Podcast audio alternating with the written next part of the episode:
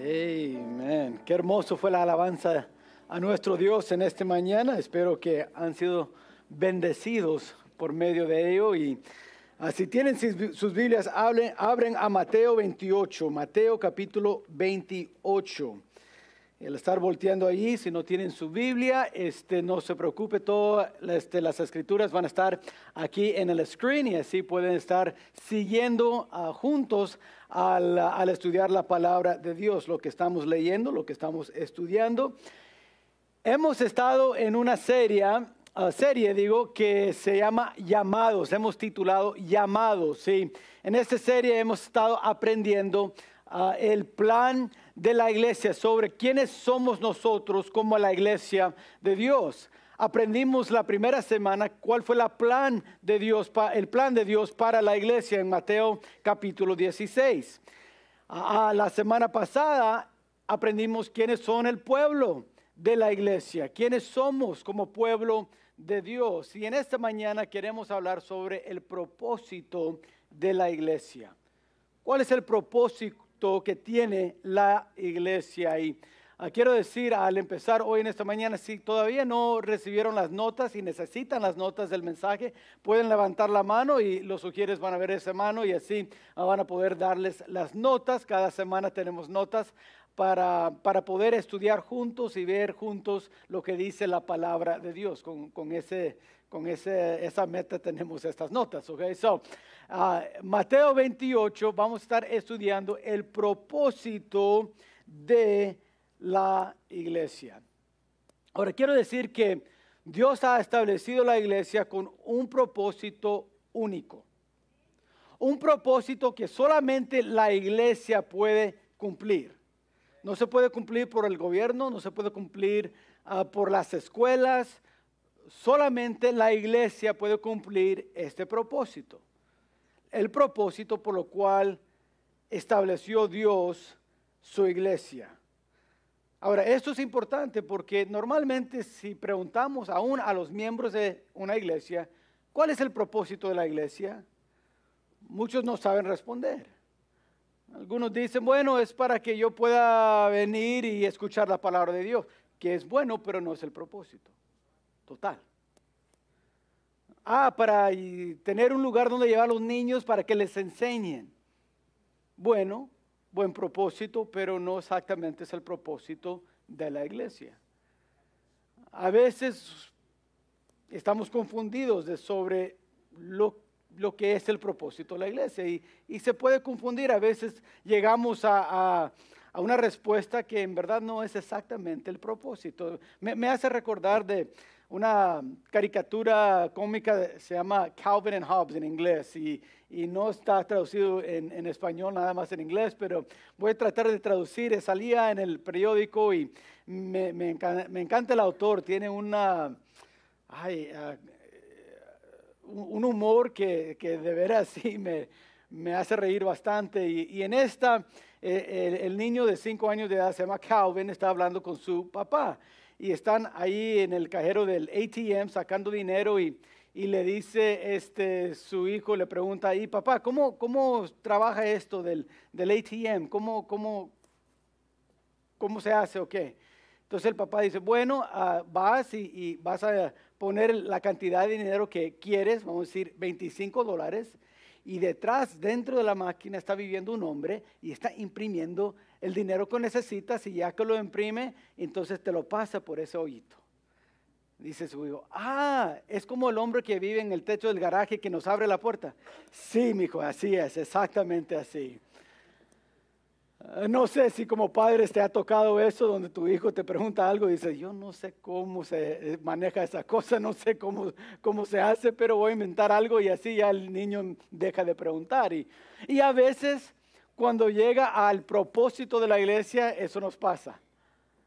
Alguien dice, ¿y qué es el propósito de la iglesia? Mm, pues eh, tiene muchos propósitos, eh, amar a Dios, conocer. Y, y, hay muchas cosas así, y, de ver así podemos uh, decir algunas de esas respuestas, pero hoy en Mateo 28, el Señor nos enseña específicamente qué es el propósito que tenemos como iglesia, por qué existimos.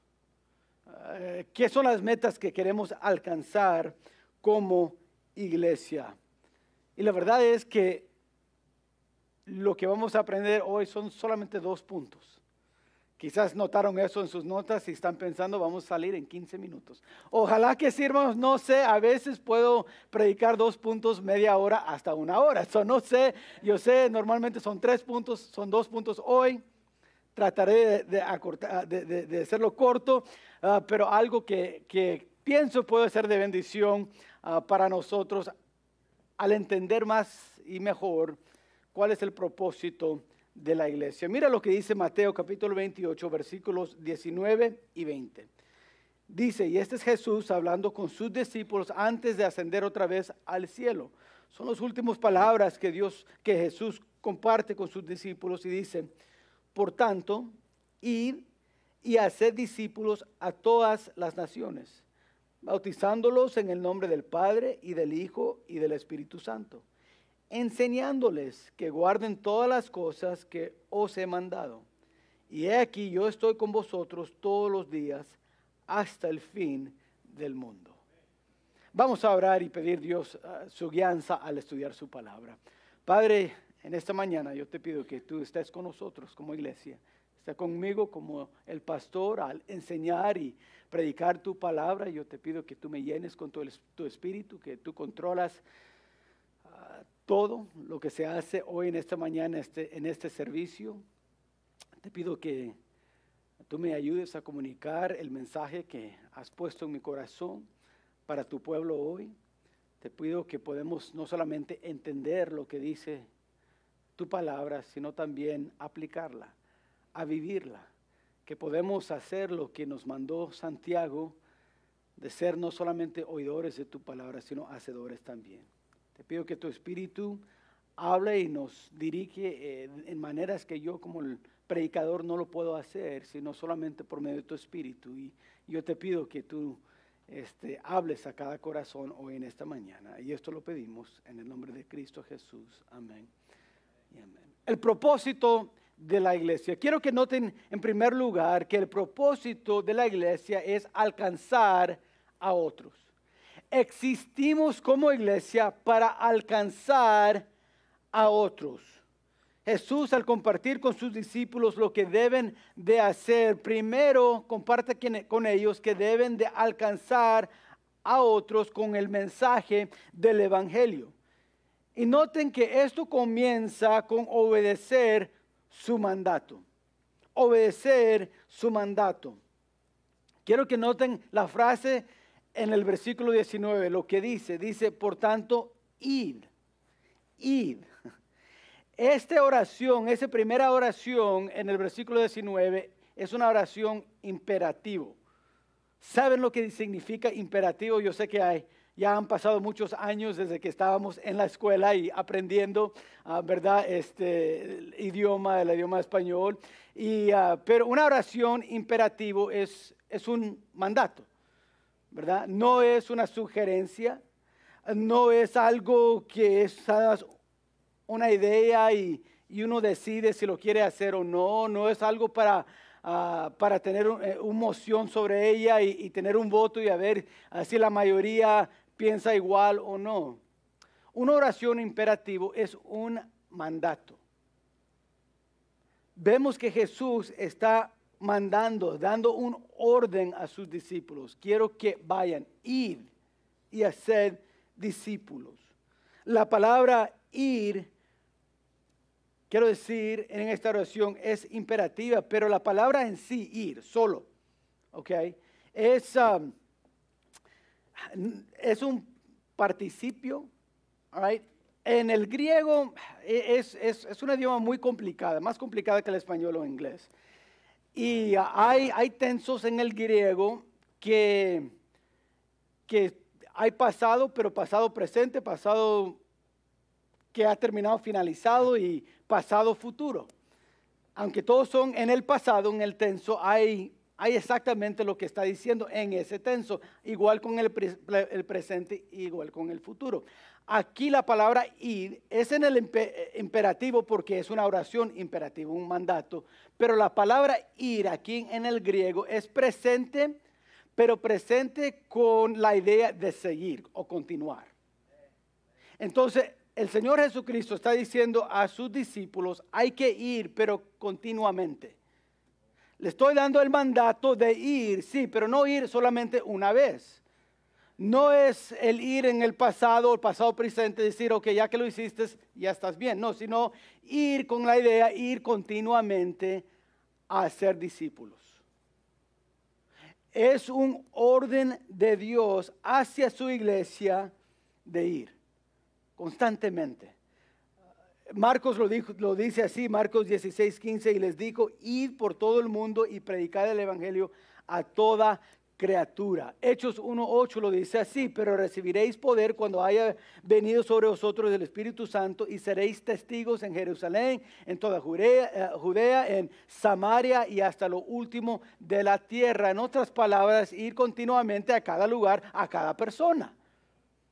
Es un mandato que es un imperativo. Y Jesús quiere que nosotros como iglesia entendamos, mira, el propósito por lo cual existimos es alcanzar a otros. No solamente pensar sobre esa idea, votar sobre esa idea, no es sugerencia de Dios, es un imperativo. Y vaya, continuamente a todas las naciones, pero no solamente ir, dice, y hacer discípulos.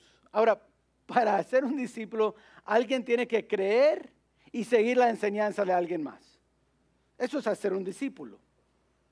Entonces, no estamos haciendo discípulos hasta que la persona cree en la enseñanza del Señor Jesucristo, hasta que Él pone su fe en Jesús. Ahora sí, ya cumplimos el mandato, el orden de Jesús de ir y hacer discípulos ahí se cumpla lo que Dios nos ha mandado y el propósito de la iglesia, de alcanzar a otros. Quiero que noten lo que Jesús ha dicho. Jesús dijo en Juan 14, 6, yo soy el camino, la verdad y la vida. Nadie viene al Padre sino por mí. Entonces, el imperativo es ir y compartir, hacer discípulos, hacer que otros creen esa verdad. ¿Cuál es esa verdad? Que no hay salvación en ningún otro sino en Jesucristo y solamente en Él. La salvación de tu alma no viene por las buenas obras, no viene por venir a la iglesia, por ser fiel, por dar diezmos. Por ahí no viene la salvación de tu alma, solamente por creer, poner tu fe en el Señor Jesucristo. Ese es el mensaje que estamos dando. Ah, mira lo que dice Juan 8:12. Otra vez Jesús les habló, les habló diciendo, yo soy la luz del mundo. El que me sigue no andará en tinieblas, sino que tendrá la luz de la vida. ¿Qué está diciendo Jesús? Jesús está diciendo, yo, yo te puedo dar vida nueva. Yo, yo, te voy a enseñar cosas que no has visto porque estás en las tinieblas, pero cuando vienes a mí, estás en la luz. Sabes, es más fácil caminar y no tropearse aquí en el auditorio cuando las luces están prendidas. Por eso ponemos luces aquí. Apagamos las luces cuando un video para que todos puedan estar viendo y enfocados en el video. En ese tiempo no es el tiempo de estar, you know, levantándose y saludando a todos y caminando y corriendo en el auditorio. No, porque no hay luz, no, no se puede ver. Vamos a pegar con las sillas o entre nosotros y la luz nos, ayuda a ver y entender. dice Jesús, el mensaje que vas a dar a otros, a cada persona, al alcanzarlos a ellos, es que ellos pueden ver que yo soy la luz del mundo. Yo soy el único que puede darles vida nueva, vida eterna. Soy el único que les puede salvar su alma. Y nosotros como iglesia tenemos ese mandato, ese orden de continuamente ir a las personas y compartir con ellos lo que Cristo enseña. Muy fácil. Obedecer su mandato, pero también obedecer la orden ¿verdad? De las enseñanzas. Quiero que noten en esto porque lo que dice Mateo, y es muy específico lo que, bueno, lo que escribe Mateo, pero lo que dijo Jesús. Es interesante que él dice, primero, hacer discípulos y después bautizándolos en el nombre del Padre, del Hijo y del Espíritu Santo. Hay un orden allí. Entonces, al ir continuamente para alcanzar a otros, hay que obedecer eso de ir y hacer discípulos y después hay, una, hay un orden que seguir. ¿Qué hacemos cuando personas creen y ponen su fe en Jesucristo? Ahora, dice la iglesia, debe de bautizarlos en el nombre del Padre, del Hijo y del Espíritu Santo. Es el, la primera, el primer paso de obediencia para cualquier creyente. Para cualquier nuevo creyente, cuando uno se entrega al Señor, el primer paso para obedecer ahora lo que dice la palabra de Dios es ser bautizados. Ahora, el bautismo no puede salvar a nadie. Hay una enseñanza falsa que si has crecido en la cultura hispana con una influencia muy fuerte de la iglesia católica, enseñan que el bautismo salva y lo sacan de contexto diciendo por eso bautizan a los niños. Dicen, bueno, queremos que los niños vayan al cielo. So hay que bautizarles. Aquí está el problema, hermanos. ¿Cuál es el orden que dice la Biblia? Dice primero, hacer discípulos. Un bebé no tiene la voluntad para recibir a Cristo como su Salvador personal, no lo tiene. No ha hecho esa decisión. Entonces, cuando estamos bautizando a niños, sin que ellos hayan, hayan puesto su fe en el Señor Jesucristo, estamos saliendo del orden de Dios. Eso es desobediencia, no obediencia. Eso es aplicar una enseñanza incorrecta, incorrectamente digo. Primero uno cree en el Señor Jesucristo, después toma ese paso de bautizarse. El bautismo no nos hace creyentes, no, nomás identifica quién han dicho, yo he aceptado a Cristo como mi Salvador personal. El mejor ejemplo o ilustración de eso es el anillo. Si me quito el anillo de la mano, no significa que ya no estoy casado con Rochelle. No significa que ahora yo puedo tener novias y andar así como quiera. No.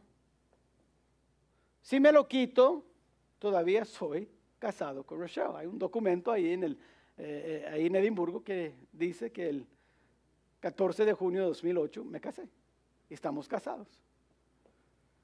Tengo el anillo o no, no importa, estoy casado, porque eso es la decisión que yo hice, el compromiso que hice con ella, el pacto que hice delante de Dios, delante de muchos testigos, que ella iba a ser mi esposa y yo su esposo. Ahora entonces, ¿por qué damos el anillo? El anillo es para darle a conocer a otros que estoy casado. Ahora cualquiera que me ve en el supermercado, en las tiendas y mira que tengo un anillo, dice, ah, él es casado. ¿Porque estaban en mi boda? No. ¿Porque conocen a mi esposa? No. Nomás el anillo dice, ah, eso es símbolo de ser casado. Cuando se bautice uno, no es que se bautice para ser creyente, no, es para demostrar a otros, mira, yo he puesto mi fe en el Señor Jesucristo, por eso quiero bautizarme. Es algo público, como el anillo, para darles a todos a conocer, yo ya he aceptado a Cristo como mi Salvador personal. Entonces hay un orden allí, alcanzar a otros. Y es tan importante entender esto, porque si no, nos confundimos todos. Es como la matemática. Yo no sé cuántos recuerdan este, la matemática muy bien de, de álgebra. Este, pero eh, hay un orden cuando alguien está haciendo un problema matemática como esta, hay un orden que uno tiene que seguir. ¿Sabes? Porque si no, van a llegar a una conclusión incorrecta, ¿no es así? Por ejemplo, eh, en un problema de como esta, hay que hacer la multiplicación primero antes de sumación, de, sumar, antes de sumar. ¿Es así? Entonces, si no lo haces, vas a llegar a una conclusión equivocado. Este, si recuerdan X, digamos, si X es, representa el número 2, entonces sería 5 por 2 son 10 más 4 son 14. Pero si lo haces, fuera de orden y dices 4 más 5 son 9, por 2, 18, estás en lo incorrecto. ¿Por qué? Porque hay un orden de cómo resolver este problema de, de álgebra, matemática. Igual, igual al cumplir el propósito de la iglesia. Si vamos a alcanzar a otros, si vamos a obedecer el mandato que Jesús nos, nos, nos dejó, hay también que seguir la orden. La orden que, que Él puso aquí, que es primero hacer discípulos y después bautizándolos. Ahora, eso es lo primero que dice Jesús que hay que hacer. Por eso existimos como iglesia, alcanzar a otros. Por eso, si tú eres parte de esta iglesia, tú debes estar compartiendo con otros el Evangelio. Noten que Jesús no dice que tiene que ser en la iglesia. No dijo que tiene que ser en el trabajo. No dijo que no se puede compartir en vacaciones. Nomás dijo, vayan estén donde estén, comparten el Evangelio. Comparten el mensaje de salvación con otros. Y los que creen y los que se unen a la iglesia por medio de fe en Jesucristo, hay que bautizarles. Muy fácil. Por eso existimos. Alcanzar a otros. Pero quiero que noten no solamente alcanzar a otros, sino para enseñar a otros. Mira lo que dice el versículo 20 ahora que ya han creído y han sido bautizados, mira lo que dice el versículo 20, enseñándoles que guarden todas las cosas que os he mandado, y he aquí, yo estoy con vosotros todos los días hasta el fin del mundo, enseñándoles para enseñar a otros. La iglesia está, es responsable para enseñar la palabra de Dios. No termina nada más con el mensaje del Evangelio ese es el principio. A veces hay iglesias que piensan, eso es el, fin, el final. O sea, ah, ya aceptaron a Cristo, ok, ya. Ya no tienen que venir a la iglesia, ya no tienen que ah, asistir o, leer sus Biblias o orar. Y esto es lo opuesto. Ahí empieza la jornada cristiana. Ahí empieza la vida nueva, pero no termina ahí. Por eso el Señor dice, ahora, ya que les alcanza esa iglesia a otros, ahora hay que enseñarles enseñarles. Ahora, quiero que noten primeramente la fuente de nuestro contenido. Él pidió que enseñáramos todo lo que Él mandó. En otras palabras, debemos enseñar su palabra. Y sabes que su palabra, que es la Biblia, tiene mucho que decir. Tiene mucho que decir. Tiene mucho que decir sobre relaciones y actitudes. Tiene mucho que decir sobre nuestras acciones y nuestros motivos. Tiene mucho que decir de cómo debemos de pensar y evaluar las cosas. Ah, tiene mucho que decir sobre cómo gastamos nuestro tiempo y dinero. Tiene mucho que decirnos sobre quién es Dios y lo que Él ha hecho. O sea, la palabra de Dios tiene mucho, mucho, mucho para enseñar. Por eso como creyentes, como iglesia, venimos cada domingo. Venimos a veces los miércoles cuando hay tiempo y no estamos en el trabajo. Eh, mira, hacemos todos los sacrificios para llegar, ¿para qué? Para poder saber y enseñar a otros, porque por eso existimos. Primero, alcanzar a otros dando el mensaje de Jesucristo, que solamente Jesucristo salva. Ya que se entregan, se bautizan y ahora enseñándoles. Ahora enseñar. Enseñar lo que Cristo ha dicho, lo que dice su palabra. No hay nada más importante para compartir ni hablar que la palabra de Dios. No hay nada más importante. Ahora, vamos a hablar de otras cosas, sí. En el trabajo, sí. Como familia, claro. Vamos a hablar de cómo nos fue el día, cómo nos fue la escuela, nuestros hijos. Vamos a hablar de quién ganó el partido. Vamos a hablar de muchas cosas. Pero de todas las cosas que vamos a estar hablando en esta semana, no hay nada más importante que hablar de la palabra de Dios. La semana pasada, este, fui a comer en un restaurante y estaba nomás yo mi esposa, los niños estaban en la escuela y, y estábamos allí platicando y pude escuchar la mesa que estaba enseguida de mí, que estaba un papá con su esposa y dos niños. Y empezaron primero orando. De wow, gloria a Dios por eso. Pero después, de unos minutos, escuché a él y empezó a hablar de Abraham. Y les estaba diciendo a sus hijos, sabes, Abraham, eh, el propósito por lo cual él vivió en esta, en esta tierra y el propósito por lo cual él vivió su vida no era para ver lo que él pudo acumular en este mundo, sino él estaba leyendo Hebreos capítulo 11, está diciendo, eh, Abraham estaba buscando una ciudad que Dios había creado con una fundación que es eterna y es en Cristo, y, él estaba casi medio predicando, pero nomás enseñándoles a sus hijos. me, me dijo el alma yo no era parte de esa enseñanza, pero estaba escuchando un poco y fue de bendición. Y qué hermoso ver un, un, padre que está enseñando y compartiendo eso con sus hijos. Es parte por lo cual existimos como iglesia. Enseñar lo que Dios ha dicho, enseñar la palabra de Dios, es nuestro encargo. Mira, lo, lo que Él dice es, enseñándoles que guarden todas las cosas que yo os he mandado.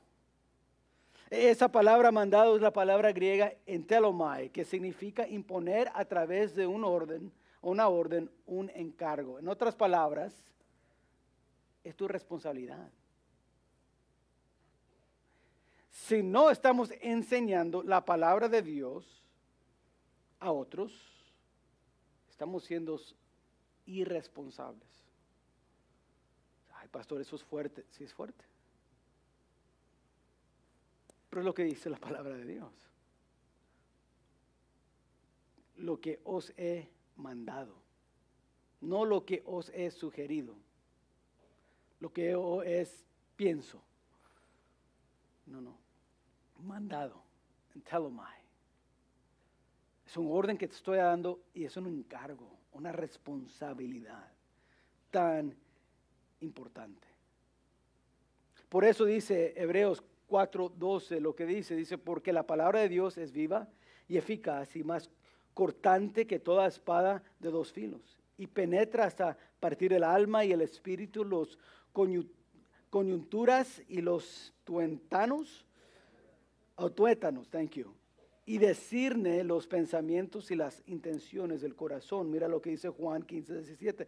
Esto os mando, que os améis unos a otros. Mira lo que dice Primera Pedro, capítulo 2. Desead como niños recién nacidos la leche espiritual no adulterada, para que por ella crezcáis para salvación, si es que habéis gustado la benignidad del Señor. Pedro está hablando con los cristianos, los que se han, han creído, los que se han bautizado. Ahora crecer, desear más de la enseñanza de la palabra de Dios. Ahora, ¿sabes? Siempre dicen, y esto es algo ah, que ha sido ah, ah, probado científicamente, que vamos a aprender más cuando enseñamos lo que estamos aprendiendo. ¿Saben eso? Eso es probado. Por eso a veces maestros en la escuela le ayudan a los niños que están como batallando un poco. Mira, amigo, enséñale o ayúdale a este niño. Y así al enseñar a otros, ese niño que está enseñando, aprenda. Va aprendiendo más y más, más rápido. No es coincidencia, hermanos. Es diseño. Dios diseñó así al humano. ¿Por qué? Porque como iglesia el propósito que tenemos es alcanzar a otros y enseñar a otros. Él dice, si tú puedes enseñar a otros, vas a crecer más. Si tú puedes desear más de la palabra de Dios, vas a crecer y ayudar a otros enseñándoles a ellos también la palabra de Dios. Y ahora, hay, esto es tan importante, hay que enseñar la palabra de Dios, no nuestras ideas y opiniones, porque a veces eso pasa. Me, encanta el ejemplo, el, pastor Tony Evans dio este ejemplo una vez, dice que cuando él fue a una, una feria estatal, ¿verdad? Este, fue a comprar ah, una manzana, pero eran manzanas que estaban bañadas en, en azúcar. ¿Han visto estos? Se, se, llaman candy apples, ¿verdad? Ahora, la manzana en sí solo es muy saludable. Es muy dulce para mí. Me, me encantan manzanas. Pero lo que puedes hacer es lo que, lo que le hacen aquí con el candy apple, puedes poner esa manzana con, con un palo y, y, lo ponen con bastante azúcar y quién sabe qué más. Y lo dejan secar y wow. Ahora, que es sabroso, sí es sabroso, pero no es saludable. Cambiaron lo saludable a algo que no es muy saludable. A veces si no tenemos cuidados, hermanos, si no estamos creciendo y cumpliendo el propósito como iglesia, cambiamos lo saludable a lo que no es saludable. Cambiamos propósito como iglesia y ya no estamos enseñando la Biblia, sino lo que a nosotros nos parece bien. empiezan un montón de reglas y empieza un montón de hay que hacerlo así, de ese, y ya no seguimos la guianza del Espíritu Santo, seguimos la guianza de uno mismo, de nuestro pensar. Por eso es importante, hay que estudiar qué dice la Biblia. ¿Qué significa cuando dice Jesús esto? ¿Qué, es lo que quiere decir? Por eso a veces en las predicaciones como hoy les, trato de, comunicar y enseñar en el griego lo que está diciendo, porque esas son las palabras que Cristo usó originalmente y ese griego lo usó porque era, era tan detallado ese idioma que nos ayuda a entender mejor lo que Dios está diciendo. Por eso estudiar. Por eso me tomó cuatro años ir a una escuela bíblica como cualquier otra este, carrera hace para conocer bien el material. Ahora, en decir eso, hermanos, no significa que soy perfecto y conozco toda la Biblia. A veces me siento como el papá de Calvin and Hobbes, ¿verdad? Dice, yo no sé. ¿Y Dios por qué hace eso? no sé, porque es Dios. ¿Qué, qué te digo? Pero estoy tratando lo mejor posible de estudiar y estudiar y enseñarles lo que dice la palabra de Dios. ¿Para qué? Para que podamos crecer y cumplir el propósito que Dios nos ha dado a cada uno de nosotros. La enseñanza no es solamente el pastor, bueno, que el pastor estudie porque por eso le pagamos, por eso fue a la escuela, por eso él estudia, ¿no? Pero el mandato no fue nomás a pastores. Jesús está hablando con todos sus discípulos, entonces nos toca a todos estudiar. Nos toca a todos enseñar. ¿Para qué? Para cumplir el propósito. Ahora, con todo esto quiero que noten al final del versículo 20 nuestro compañero. Nos ha, nos ha dado, mira, aquí está el mandato. Aquí es lo que quiero que hagan, enseñar, cumplir mi mandato, todo lo que yo os he mandado. Y después mira lo que dice al final. Dice, y aquí yo estoy con vosotros. Tenemos un compañero en todo esto. Saben, hermanos, ninguna iglesia puede cumplir su propósito sin la guianza y la presencia del Espíritu Santo. Jesús dijo a sus discípulos, sin mí, nada pueden hacer. Nada. Dice, ah, pero, pero yo puedo enseñar, yo puedo, yo puedo alcanzar a otros sin, sin que el Espíritu Santo ah, esté conmigo. No, no, puede decir las palabras, pero no hay poder detrás de esas palabras. Es increíble, yo, yo, yo he visto esto en mi caminar con Dios. Hay, hay algunas personas que usan la razón muy bien, la lógica tan bueno para hacer sus argumentos de por qué existe Dios, por qué hay mal en este mundo y, doy gracias por ellos y los estudios que dan.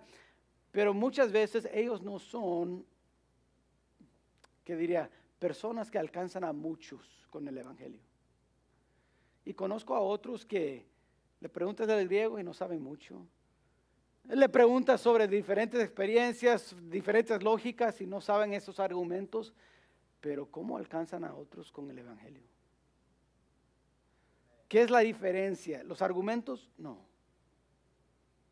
¿El entendimiento? No. Es el compañero que va con ellos. Ahora, esos argumentos lógicos son buenos si están, si están acompañados con el Espíritu Santo. Ahora sí, Dios puede hacer mucho por medio de eso, pero sin Él nada podréis hacer.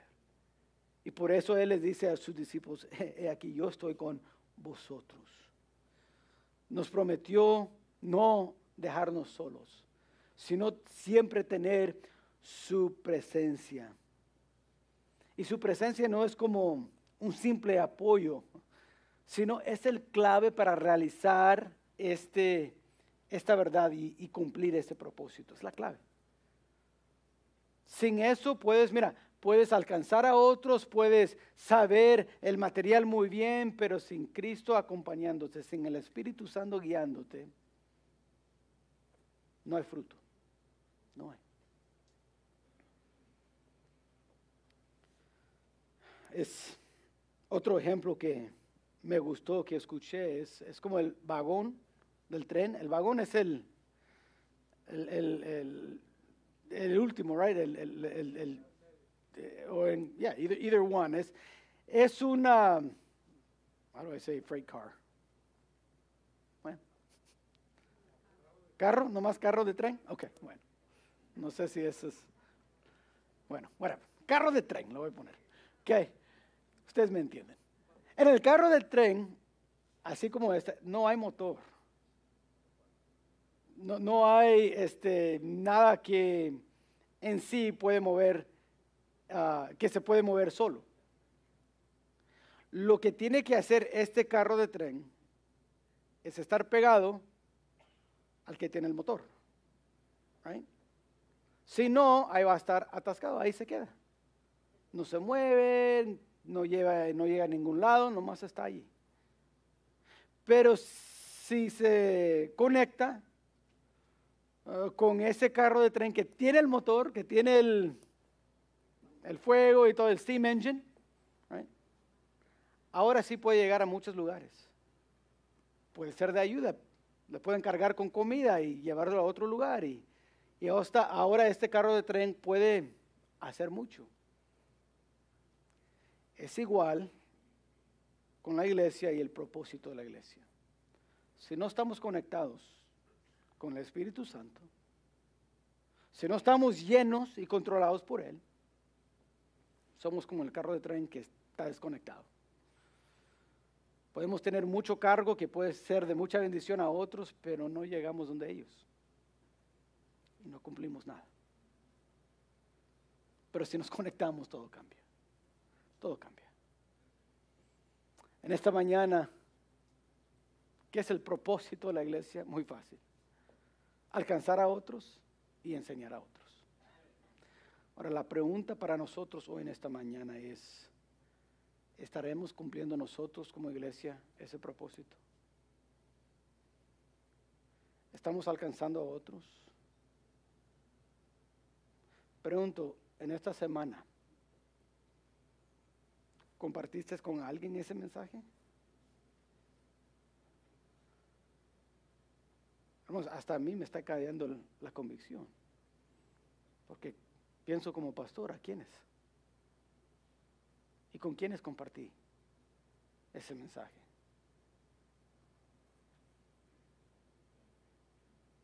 No es sugerencia, es mandato.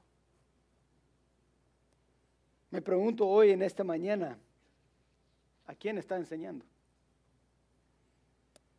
¿A su familia? ¿Compañero de trabajo? ¿Tu vecino? Dime que hay alguien que estás enseñando, porque cuando tú enseñas, tú creces. Tú entiendes más. Tú puedes cumplir. En unas semanas vamos a estar empezando un nuevo año. hay muchos lugares donde poder servir y este mensaje no tiene que ver con servir tanto, pero voy a traer un mensaje sobre eso en unas semanas. Pero me pregunto, ¿estás dispuesto tú ahora a enseñar a otros? ¿Estás dispuesto tú a decir, eh, Señor, si me puedes usar, no soy el más inteligente, pero Señor, sé cómo seguir tu espíritu? Dicen de D.L. Moody era un evangelista, eh, un eh, evangelista, ¿verdad? Del siglo pasado. Tenía una educación de, yo creo, tercer grado. Pudo leer muy apenas. Cuando él se entregó al Señor, wow, con sus límites de educación hizo más que muchos con doctorados. Dicen de él que él movió dos continentes para el Señor. Trajo, avivamiento aquí a América del Norte, pero también cruzó a Inglaterra y también trajo avivamiento allá.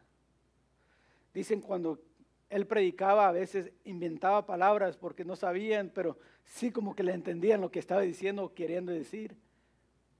Y por los miles llegaron a los pies de Cristo. Dicen que en su ministerio alcanzó a lo menos a un millón de personas. Un hombre solamente. No tenía educación mucho. Pero lo que él hizo es, se conectó. Lo que hizo es, mi propósito de vivir como parte de la iglesia es alcanzar y es enseñar. Hoy en esta mañana les quiero animar.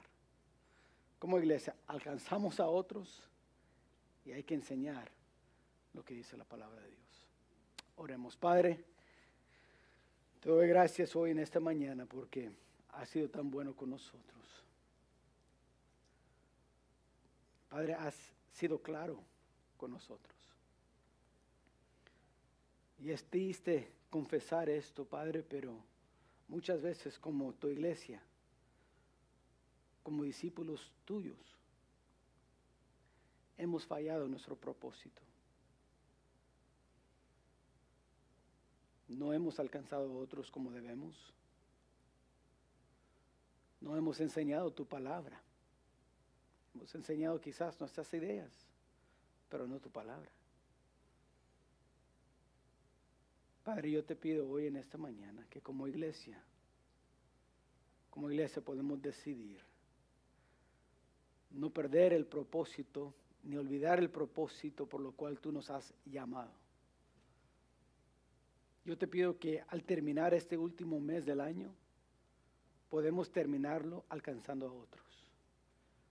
Podemos terminarlo enseñando a otros. Al empezar el nuevo año en enero, Padre, ayúdanos a no olvidar el propósito. Yo te pido, Padre, que tú nos llenes, cada uno, cada uno que está aquí hoy en esta mañana, cada uno que quizás está conectado por medio de internet que forma parte de la iglesia. Ayúdenos, Padre, a no olvidar nuestro propósito. Ayúdenos a alcanzar a otros, a enseñar a otros. Que eso queda claro en nuestra mente. Y que queda claro en nuestro vivir. Lo que hacemos en esta semana. De lo todo que hablamos. Y vamos a hablar de muchas cosas. Ayúdanos a recordar lo más importante es tu palabra. El mensaje más importante compartir con otros es el Evangelio. Ayúdenos a tener un fervor para eso, un amor de compartir eso y ver lo que tu mano puede hacer. Ayúdanos como iglesia a cumplir tu propósito. Y Padre, eso lo pedimos en el nombre de Cristo Jesús. Amén.